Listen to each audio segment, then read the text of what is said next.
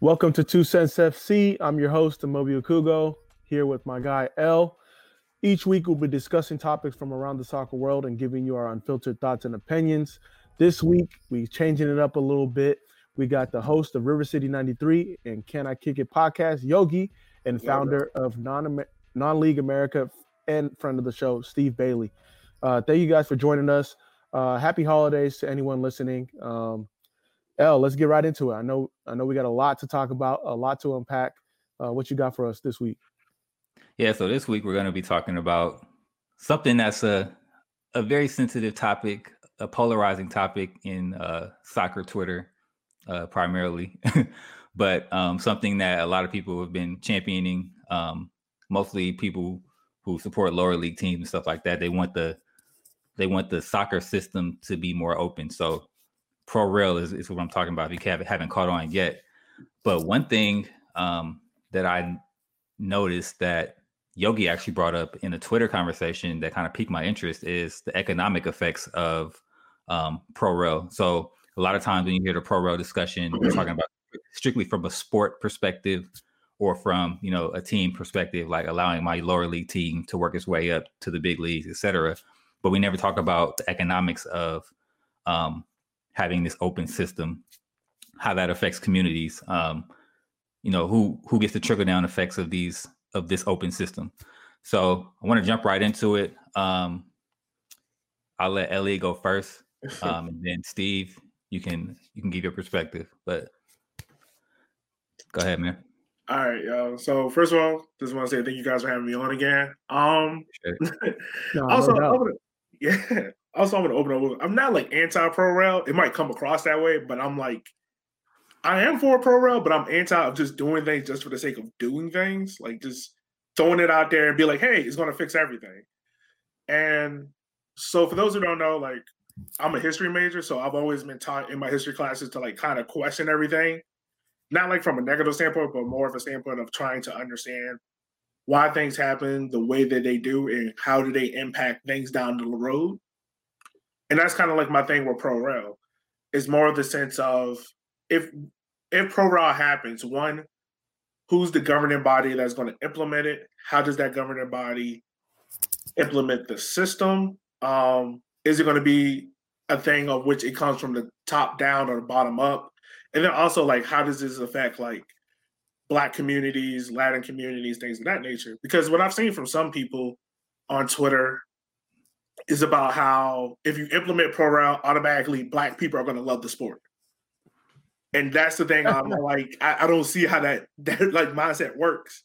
And also, like, I mean, L, you saw the conversation about how the guy was trying to tell me about how, um, that once it Black Row Pro Rel comes in, is gonna obviously you're gonna have like these black owners that's gonna start owning all these sports and start owning all these teams.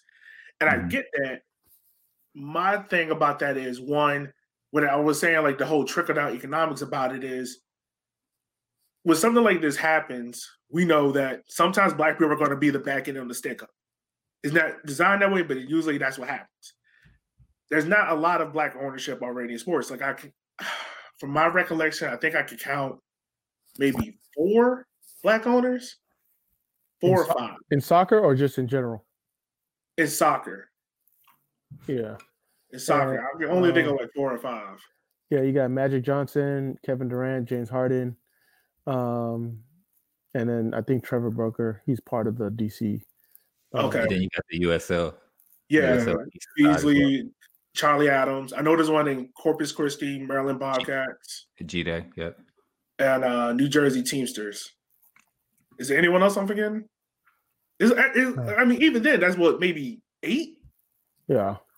Maybe eight, really. So then my whole thing about that is, is I, I'll kind of look at the situation. They might not be the exact same, but I kind of just, if you peel back the onion and look at it, almost like how the marijuana, um, how marijuana kind of came into America about how black people, you know, we've got some of the heavier charges for it. But now all of a sudden around like 2017, 18, 19, 20, and so forth, you kind of see now distribution centers trying to come out about. I, I, mean, I can speak here from Virginia.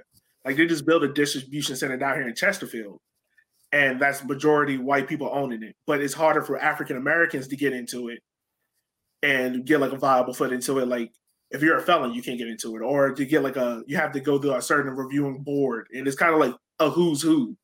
And that's kind of where I, I have that struggle and fight with it with pro um, with some people, and not like I'm trying to pick a fight, but it's more a sense of like one, I want to know where you stand, but then also I want to know like how is this going to affect people of color in the sense of not only where do we benefit from it, but also how do say like 10 years down the road, I want to become an owner. Am I going to have a viable foot into getting into that system the way how it's built? And then the trick the trickle down economics of it, like how does that work? You know, how does that get spread out across? Because one thing that I've seen some people think on Twitter is that I think I said it before, like if you build pro rel, then black people are gonna love the sport. And that's not true because and once again, I can only speak for my community. The hardest thing about getting African Americans into the sport is because one, we see no one like us. Two, it's it's seen as a pretty boy, white boy sport, almost like lacrosse, you know. And then three, there's no one in that particular family that teaches that sport. And then four, I, I hate to say it, it might sound messed up, but I mean, you guys will understand where I'm coming from when I say this of how there's no direct path for us to go to college or go to the pros and make money to then support our families. Because that's when you have mm-hmm. so many kids get shipped to football, basketball, baseball. It's not because of the fact of it's a monopoly and things like that. It's because of the fact of you've seen that route work so many times that it's like, I'm gonna put my kid here. You know? Like me, for instance, I love soccer. I've loved it growing playing up. But in the South, oh, you 300 pounds? Oh, you're going to play on this offensive line. Like that's that's the way how it works. So it's, it's kind of that thing about it. And, you know, how does having pro rel then disappear into like having this small local club being more into the community and things like that? and then also like my struggles with some teams are, and this is all teams across the board. Like I, I tell the Richmond Kickers the same thing. Like y'all expect people to come to you you don't go out into their communities and meet them. And that's one thing that in the black community, why we have never really latched on to soccer, I feel like, is because it, it's a white person sport in America. It's a sport of access. Like I have to almost put like a foreclosed mortgage to even have my kid play, you know, Sunday league soccer. Where in basketball, I know I, it's a support system there. I can have my kid play elementary, middle school, high school for free if I wanted to, and then on top of that, if you want to play AAU, but there's enough money in the AAU basketball team where the coaches are going to pay for it. Is that that same access in, you know, amateur league soccer for kids? So I'll, I know I've been rambling for a minute, but I'm gonna stop there. No, I think that's a good a good starting point, a good kind of I guess foundation um, to kind of I guess give a different perspective of you know what the effects of pro rel you know can bring to another community. Like, so Steve, what you got, man? So first of all, again, thank you for having me as well. Um, but I want to, I want to. There's a lot to cover, and Ellie, you just covered a lot of stuff. um, I've been taking notes, so uh, hopefully we'll kind of work our way through this. Oh, so yeah. let's start with this trickle down economics. Okay. On a, on a personal level and on a professional, semi professional analysis of pro rel, I am 100% against trickle down economics. And I think it's a, that's not what this is. MLS is trickle down economics, is billionaires, you know, taking access and leaving others out and letting if there's scraps let you know the poor people pick up the scraps. That's trickle down economics. That's republican thinking. That's you know the people who are the billionaires who are involved in, like that's their world. That love pro, love pro rel or hate it it is what it is is the opposite of trickle down economics it is empowerment from the ground up whether you believe it can be successful or not in the United States, that's the net. We'll, we'll get into that. but just like the nature of what of the structure, it is every team at every level, all the way down to the 20th division, naturally has some kind of equity because it is a independent business that is not responsible to any other business um, or any specific franchise. It's going to rise or fall on its own um, in an open system. It's the free market. It's the and in some ways that that's even more right wing. You know, it's a brutalist free market interpretation. You know, there's going to be billionaire clubs at the top, and there's going to be you know Sunday league for amateur clubs at the bottom. But it would be one system where the results are decided on the field, and as you climb high enough, not all the way to the bottom to the 20th division, but somewhere wherever the lines of demarcation are between um, that murky area where amateur transitions into semi-pro into pro there's going to be revenue streams naturally built into the system that um, provide the resources that clubs need in order to keep progressing up you know internationally it mostly comes through tv money um, and we know that TV deals and TV are small in the United States. TV ratings are small in the United States. And the basic premise is that the excitement and the opportunity um, of clubs moving up through the system and the idea that there's hard competition every time the ball is kicked and that every game means something, there's like financial consequences and financial rewards for winning and losing. Um, it's not going to fix everything. It's not a panacea.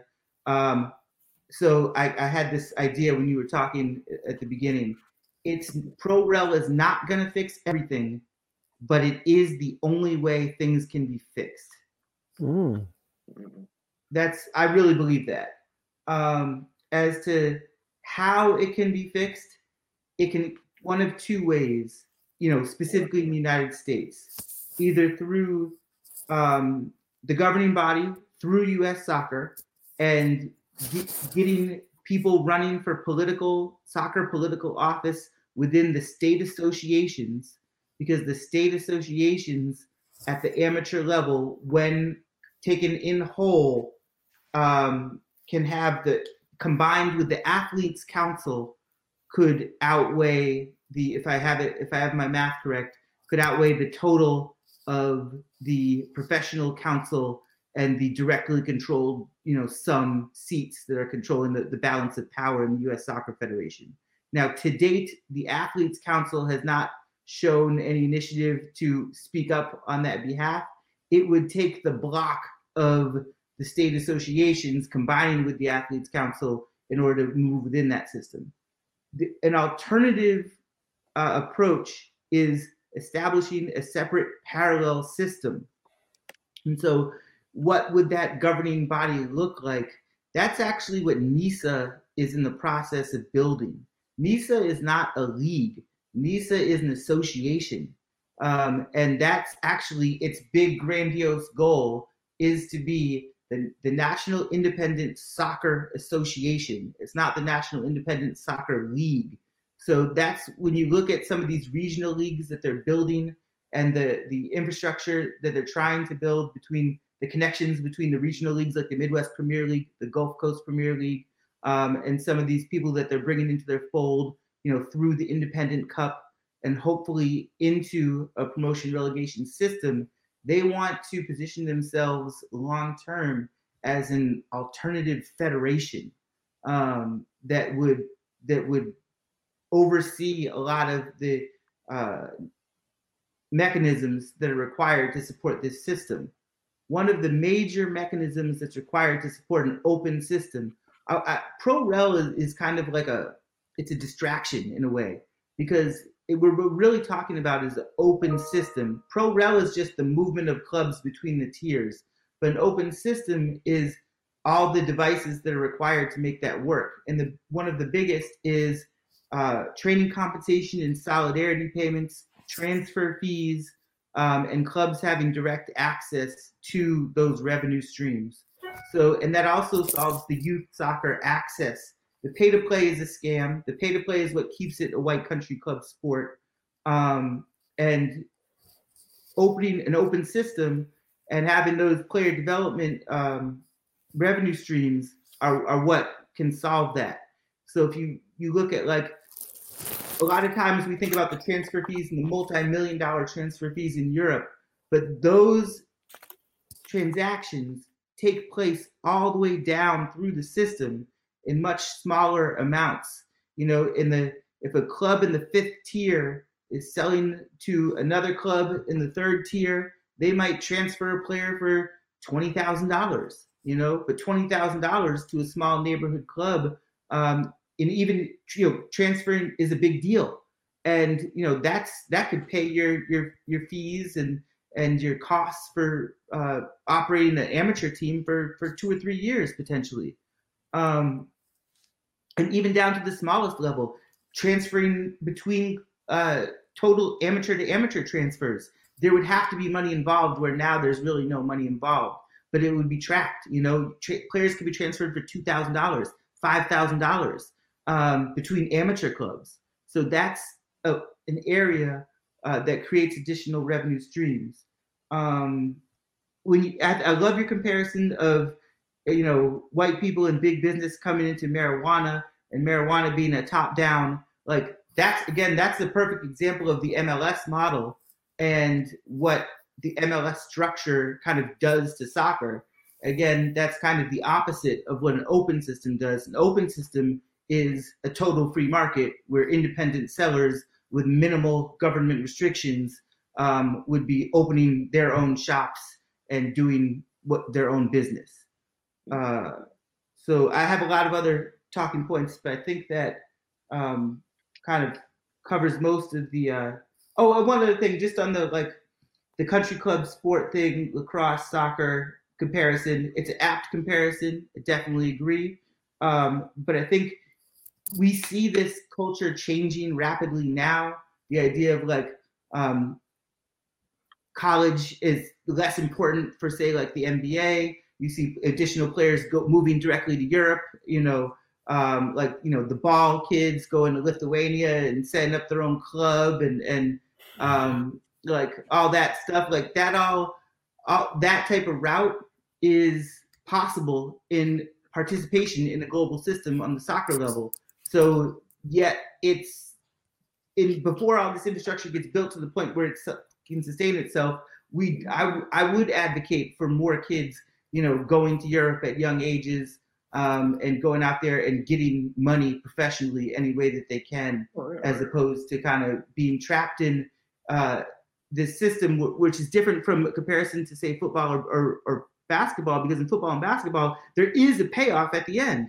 But the reason why nobody plays soccer is because, um, especially black people and especially low income black people, because there is no payday at the end. What's the motivation yeah. for investing your time into this shit and you're gonna, you know, pay two thousand dollars a year for a college scholarship that won't even cover the cost of what you forget the pros. That college scholarship is a partial, and it's not even going to cover uh, the amount of money that you invested in your kid to get through that pay to play system. You put twenty twenty thousand dollars into pay for play for a ten thousand dollar scholarship. That's backwards hustling. Then there's nothing at the top because you get out to a forty thousand dollar job when when even given income disparities in the United States, that black kid is, is better off going to get a corporate job for 60 grand and MLS can't even offer him a freaking 60 grand job. So what are we talking about? You know, there has to be a, a real, it has to add up. And no, in the promotion you're 100% right. You're 100% it, right. Yeah, it, in the promotion relegation system, it does add up if all the pieces are in place. And then, yeah. so I want you, I'm going to stop and then we'll, I have other points for other. No, no, no you're, you're, you're fine. Yeah. Oh, like, okay. I, I totally understand your whole point. Like, and see, that's the part that I was struggling with to really get a grasp on because when you hear people talk about pro rel, it's just like, oh, we're implementing this, we're taking it from England, putting it here. And I'm just like, that I don't see how that's gonna match up. And then like the point of like because cause you're totally right. Like black people, I hate to say this about our culture, but if we don't see a payoff in it, we're like, yeah, what's the point of me doing it? you know, like let's be real. Like, I'm not gonna go out here and just work for free. You know, we did and, we did that, that for 100 years. Yeah, you know, we ain't working for free no not doing that. So that and that's my thing when it comes to like college sports. Um, like not college sports specifically, but while like, because for me, for instance, like I, I coach high school soccer, and once I can only speak about my community where it's coaching high school soccer here in Virginia. I'm better off coaching like middle school basketball. Like middle school basketball, I have more of a budget than I do for high school soccer, where I don't have to worry about sharing the field. I get my own practice of all this and the third. But one, I have more parental support.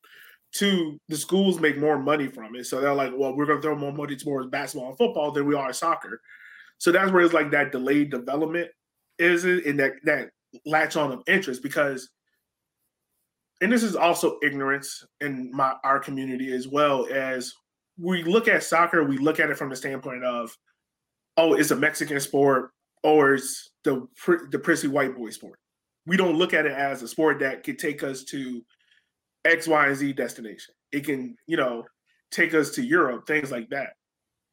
And that's that's mostly on like us. Like I feel like now that you're seeing different black voices in the sport of soccer, myself, two cents, you know, for the culture, Black Arrow. Like I feel like that dynamic is going to change because now they're seeing positive embodiments in their community that's not only talking about it, writing about it, playing about it, things of that nature. Like with the interest of USL BPA, or you know the Black Players Coalition, like things like that, is going to change the outlook on, on it. But I know, like when I was growing up, I couldn't name you a black soccer player because I didn't know any, you know.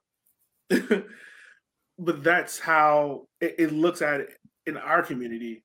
But that that's the part like I, I was struggling with Steve, like just trying to understand like how is the system going to be built you know, because I mean, now that you're into it, like, how does because correct me if I'm wrong, but eh, like MLS, for instance, every team is owned by the league, right? I mean, there's owners, but essentially it's owned by the league, right? Yeah, they just own access. Right. It's single. It's a single entity, so it's essentially like uh, MLS is McDonald's, and then you have a bunch of franchise owners. Okay, so yeah, so they, they have a budget, but it's not like um, it's not like they can do whatever they want with it. They got to adhere to a, a guidelines. Okay. So, and that's the part. Actually, cannot work with the way MLS is set up right now. It yeah. has to it has to exclude MLS and build in parallel, or MLS has to fundamentally change. But it that's just something that pro rel advocates have to accept and work to either destroy MLS or build build something better. You know um, yeah. That that exists outside of, of their influence. And their influence is minimal. And what they're doing, I would I would argue that the the market is artificially deflated by MLS and that their monopoly on the top tier of soccer in the United States is they have the a, a monopoly and like it doesn't have to be as small as it is they do it like teams were up until just a couple years ago, teams were having single digit millions payrolls for 40 guys. You know, guys in the roster making 30 grand, 40 grand. I know they instituted a minimum salary increase a couple years ago. I think it's up to 60. Is that right? No, it's higher now. It's higher now. So it should it's up to a, a 70 and over the course of the rest of the CBA it'll get up to at least 85. Okay, that's good. I mean, 70 is a livable wage. At least they make more um, than a teacher, you know. Hey, positives. I mean, yeah. at the end of the day, MLS is only 25 years old. So when we compare it to these sports, NBA, NFL, you know, sports that have billion dollar TV TV deals, it's it's always going to be tough to attract yeah. talent when it comes to um, oh, I'm going to play soccer because I know I'm going to get the bag and I'm going to be able to take care of my family. Like you don't see that. You, we're not talking about this guy signed a million dollar deal to sign with LA Galaxy, but we do see wow, LaMelo Ball just signed a Reebok deal and he's about to mm-hmm. go top three pick. So until we start seeing those things, we're not going to get a mass uh, exodus of young black players getting into soccer unless you have guys that are playing like the DaMarcus Beasleys, the Eddie Johnsons, the you know black players that go back to their communities, and like you said earlier, getting them, you know, exposing them to be like, yo, I played soccer. This is what I was exposed to. I grew up. I was able to travel all over the world because of it. Something that you don't get in basketball or football. Um, and really like kind of you got to get like hands on. You got to yeah. get way more hands on if you want uh, black youth to get involved in the sport because from the TV you're not going to get that. No, not, definitely not. And that's where like it, it really starts like in the high school, middle school, elementary school level. I, I'd probably even say elementary school because that's when like your first proper introduction into sports is. That's when you kind of figure out like, all right, what sport is my friends playing? What sport I want to play? But at elementary school, like most of the money is getting backed into football, basketball because like that's the majority of what people play. Mm-hmm. You know, and I, like I really like for the high school level, man, it's like so properly underfunded, and you can tell it just based on like how certain schools just worry about soccer. Because like even in my own district, like there's 18 schools, but only seven of us that play soccer. We're the only predominantly black school in the city that plays soccer that has a proper soccer program, boys wow. and girls. You know, outside of that, there's no one else. So it's like when my when I take my girls to go play like these other high schools out in the county, it's like they're getting bankrolled. You know, they got players that play at Richmond Elite, you know, Richmond Strikers, all this stuff. My girls are conditioning for basketball. You know, yeah, and that that's the mindset of how black people see soccer. They see it as something like one, they don't want to play the sport because what they don't want to run. yeah, fact. Two, they don't want to play track, the sport. Yeah, exactly. Right. We'll run track, but we don't want to run around the soccer. But it's like it's just that mindset of, and I, I had to like really sit down with my parents and tell them like, soccer is not a sport where you just run. There's a whole like the foundations of soccer can truly help you out in any sport. Yeah. But if you're gonna play it, you have to be serious about playing it. And it's the thing about with soccer is like they just use it for conditioning to get ready for basketball. They don't see it as I can have this, you know, long long lasting career. Because even in women's soccer, for instance, like even that, like how much of a muddled mess that is. You know, you have women that play the sport now that don't even see the payoff of it, of how far they're going within the sport. You know, makes sense. Can I um can I shift this in a slightly different direction about yeah, in, investment? Um, so I've been doing some research and looking at um, I have uh, these, these reports are slightly dated, but I do have some specific facts that I wanted to to bring forth. So I was thinking about what could we do to spur investment for black owners and potential black owners to get involved in building these clubs. So uh, I was looking at this report from Credit from Credit Suisse from a couple years ago about the um, wealth patterns among the top five percent of African Americans. So uh, that dollar amount, and we all know about wealth disparities in the United States, racial wealth disparities. It's egregious. But just to level set, the top 5% of African Americans have a net worth of $356,900, according to this report. So uh, that's the top 5%. And when you look at the investing patterns of those people, you see the uh, top 5% of African Americans have significantly less equity in business assets than comparably comparably capitalized white people. So 9% of non financial assets uh, for the top 5% of Black earners are in business assets. 37% of top 5% white earners are in business assets. 30% of their of their assets are in businesses. Only 9% of the top 5% of black uh, people who hit that threshold are in businesses. So there's a, a business equity gap there. There's also, but when you dig deeper and look into where those top 5% black earners are investing, it's actually more in real estate outside the primary home than for comparatively capitalized whites.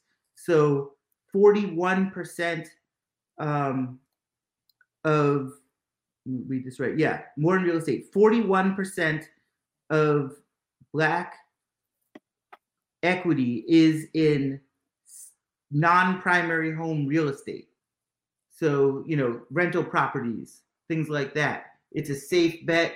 It's it can't totally be destroyed because you can always the safest thing is real estate. You can always sell off a piece of property. Um, versus only so 41% of that black capitalization versus 22% of white. And if you look at, uh, but it does go more to residential than commercial. So the actually the average, the mean value of a residential um, property, investment property from a black investor is actually much higher than the mean value of uh, a comparative property invested in by whites. It's like 245,000 versus 167,000, um, with the black investors' properties being worth that much more. So I think that real estate is a key component of investment in lower division soccer infrastructure. So that's how it can be positioned as, you know, and we want that as fans too. We want these small soccer specific stadiums. Um, and so encouraging investment, community investment in building soccer, small soccer fields with small bleachers, but, you know, getting that three acre plot and owning that land um, could be a uh, a strategy for encouraging investment in this from for black investors. And we know that there's so many teams out there in the UPSL and NPSL the vast majority of them um, white or the small number that are black owned are you know they rent high schools you know and it's a money suck uh, on but if a little more upfront investment could build something for the long term that's going to be able to be grown through um, an open system and have opportunities to bring that real estate and build up a stadium um, and and rise that club through the ranks. And I think you guys mentioned it in the in the opening. Um, Dr. Kingsley Okonkwo. I don't want to pronounce his name wrong. You guys. Uh, I think you're right. I think you're right. Um, Okonkwo. Yeah. Yeah. So he's you know he's the primary owner of that USL League Two headed towards League One uh, club franchise there in um, in Corpus Christi, and he's building his own 17.2 million sports complex with a 5,000 seat stadium. That's the type of, of asset that should be attracting um, wealthy black investors into the soccer space because there's no room in the NFL for somebody who's okay. rich but not a billionaire to make a $17 million investment.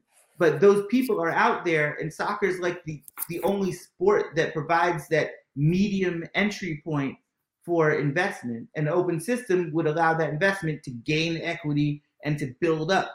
And the last thing i want to make before i shut up on this point is when you look at like usl versus the independent side like a upsl like that's that's um that's his money why should he have to give a check to Jake Edwards at USL uh, to to run that to run that facility and to run that club? Like USL, just franchise fees are a scam. They just take the money off the top. But that that's money. Whatever they pay the USL is more money they could be investing directly into the club, directly into players who could then be built up, sold off for transfer fees, bring more revenue back into the club, and and try to build it up through the system. So I'll shut up and then no, that's, that's a good point that you made. I know I know a lot of the lower league teams or low league owners are looking at the real estate around building a team. So you see a lot of teams. A lot of them are real estate investors. Yeah. So that's like how they're getting it. They're building multi-purpose complexes and figuring out how to uh, combine the USL franchise or lower league franchise. And then you brought up a great point. Um, all I'm going to say is that I know a couple USL franchises that are looking at alternatives when it comes to NISA. Uh, I think you'll see NISA grow tremendously over the next three to five years in terms of exposure and expansion. Yeah. Nah, I mean, to make sure I get your point right. So pretty much what you're saying is like there's a lot of black investors, real estate investors, and you're saying like certain teams need to pair with these investors to then use that land to. Okay, cool. I want to make sure I got that right before anything else. I uh, mean, yeah, that's interesting. I didn't even think about pairing with investors. I was thinking those investors start their own thing. But oh, oh, okay, okay. they would pair with somebody with soccer expertise and stuff like that. To your point, is actually even better. Okay, yeah, and that and that's the point I thought you were making at first. But okay, cool, cool, cool, cool, cool. Uh, yeah, I hope it works out.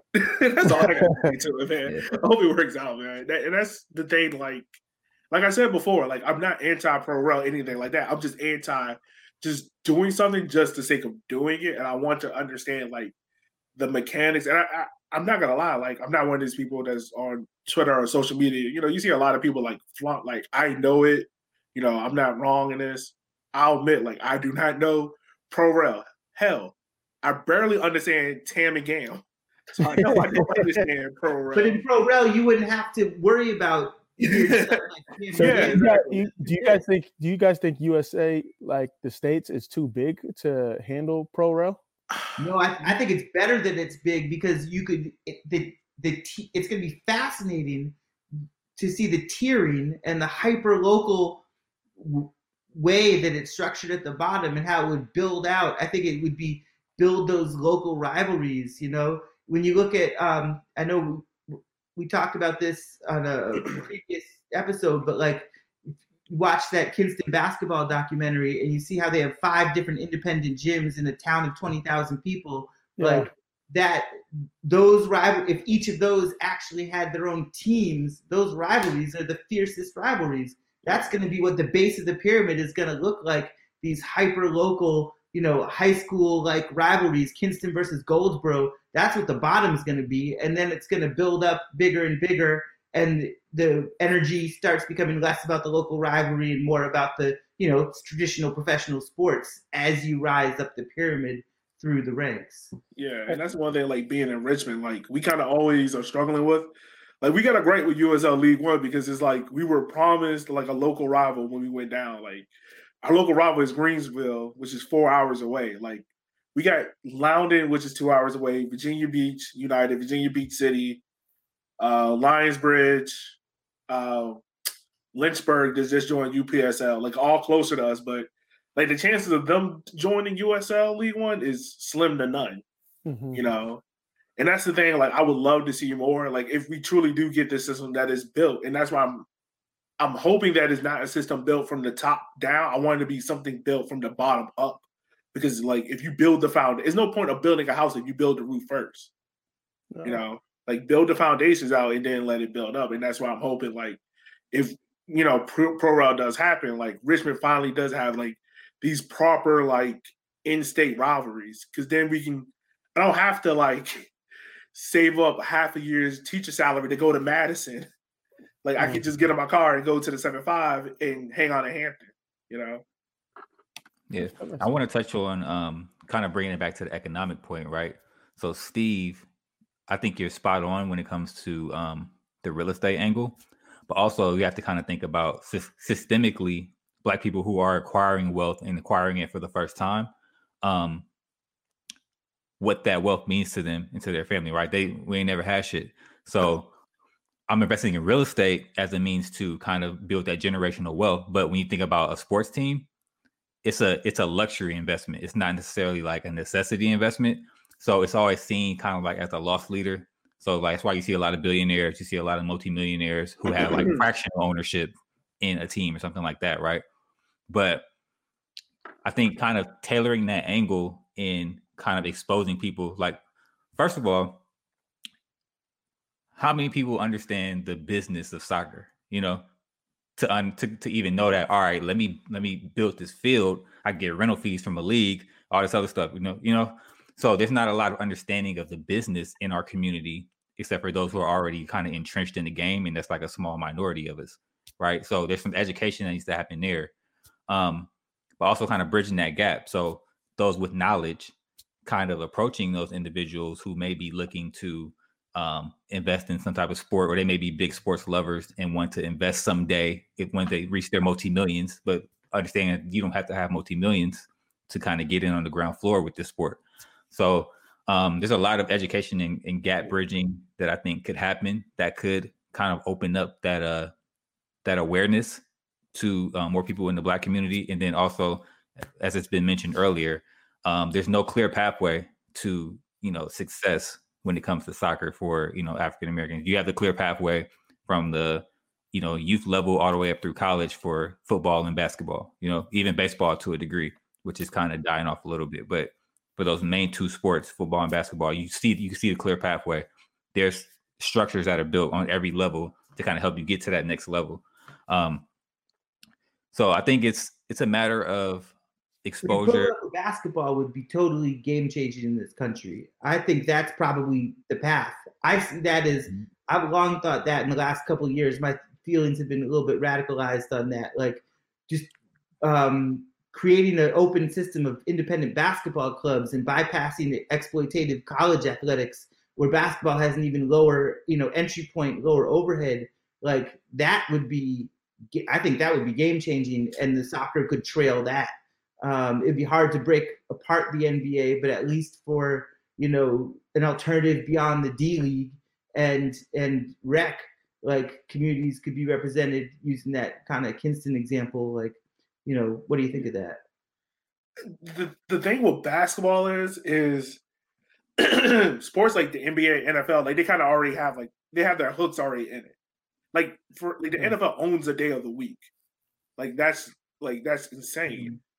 But when it comes to like basketball, is you have other little pop up leagues, but as far as, far as building something that's going to be comparable on the level of the NBA, I struggle to see how that's going to be successful because the NBA have the deals with like ESPN, TNT, like you know they're kind of already throwing away college basketball. Like if you play right. college basketball, they're ready to, everybody's ready to throw away college basketball anyway. One and done is is a minimum reality, and more people are bypassing it you know, and we know that like the, the vast majority of NBA players are black anyway. This yeah, but the vast majority NBA, NBA is more susceptible to being broken apart by the will of the people if the people were sufficiently willed to birth that into existence is i guess what i'm saying and that's very true but the, like el said earlier the educational part of that needs to happen mm-hmm. see the thing about it is there's no educational part being talking about in there it's the thing about is ingrained in our head, in our mm-hmm. in African Americans' head of I go to college, if I don't make it to the league, I got this four year degree to back fall back on because I always got to have a rainy day fund. And the reason why like I need to have a rainy day fund is because I know something's going to go wrong. And the other thing too about it is that you know for real, for real, it's only like a small percentage. I think what is like five or four percent of college basketball players actually like play minutes in the NBA. You know, I think that it was like double in G League, but I've you know the pathway to it. What college can open up for African Americans, I think, is something that you won't see us just automatically be like, forget college basketball. I'm just gonna try to find this alternate route because how great the LaMelo Ball story is. That story is one out of like ten thousand. Yeah, it, it doesn't work out that way for everyone because the reason why, and this is no fault of Melo, like I'm super happy for him that I'm all about go get your money, go get paid. But the reason why his story was successful is because he had a backing of financial wealth behind him to say, like, you can go spend a year in Lithuania. You could go spend a year at uh, Independence High School, yeah, up in Ohio. You could go spend a year in Australia. The normal black family can't do that because like our academic wealth doesn't stretch that far. So it's aren't there, that, aren't there hundreds and hundreds of, of um, I, I don't want to that's a little hyperbole, but aren't there hundreds of basketball players every year that go across Europe to play professionally? Like I went to UNCG, and every year most of the team probably went on to play in Greece or Spain or, or oh, one of these yeah. places. There's hundreds of teams that go play overseas. But it's not that thing of like my cousin is he played he went to UNCG. I think um he graduated 2015. Went to go play overseas, but it was that thing of like he went to college to go get his degree because and like in black families, like I, I, hell, my parents said it to me like, I can't afford for you to go to UVA. I can't afford for you to go to Tech. So wherever school offers you this free ride, that's where you're going. and that's the way how it works in you know in our community where it's like we're not financially bankrolled where we could you know take off a year and just be like hey i'm gonna go play over here. It's like for my cousin for instance like he went over to go play in europe because they guaranteed him a contract. It wasn't like he went over there just because like i want to bypass the whole college system.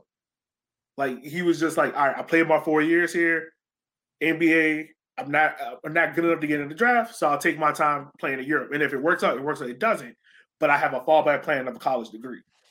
So that's where that whole thing of it, and I definitely understand where you're coming from about, you know, it, the system does need to be reworked. It can be thrown away if the people get behind it.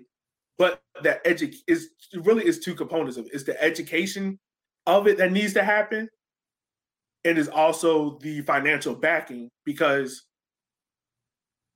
a small percentage of African Americans have a good financial backing where if you were to like if you were to pass away today, your kids' kids will be fine.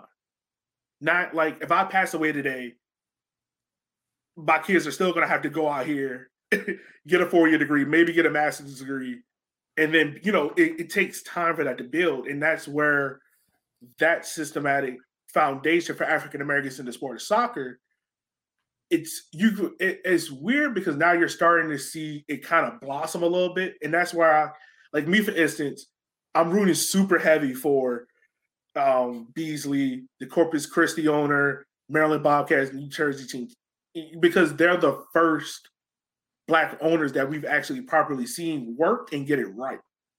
You know we haven't seen Beasley yet out in Fort Wayne. We haven't seen how that's all going to run.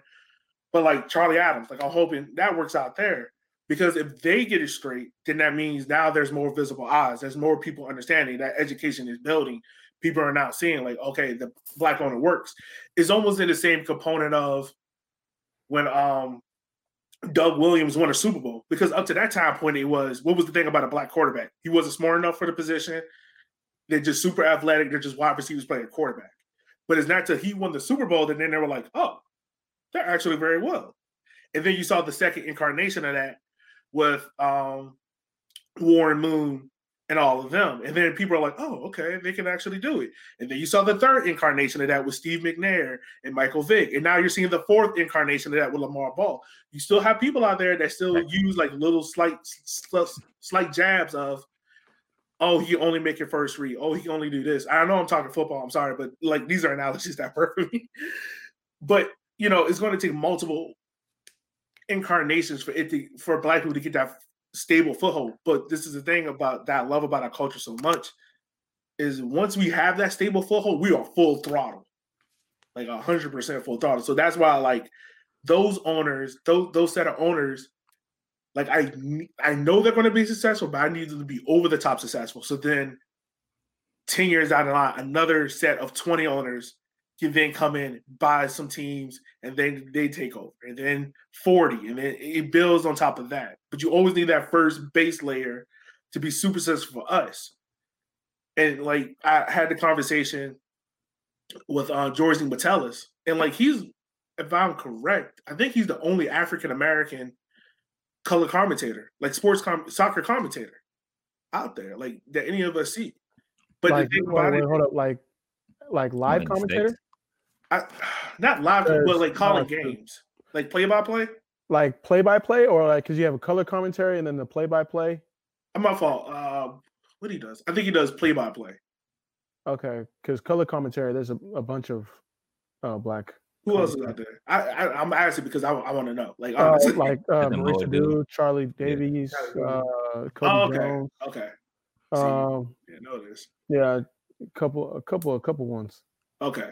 Yeah. So like him, for instance, and the reason why I know George because he was the first one I ever knew. Okay. Like he was the first, like my first introduction to the sport was do being in sports, and I saw him calling the game.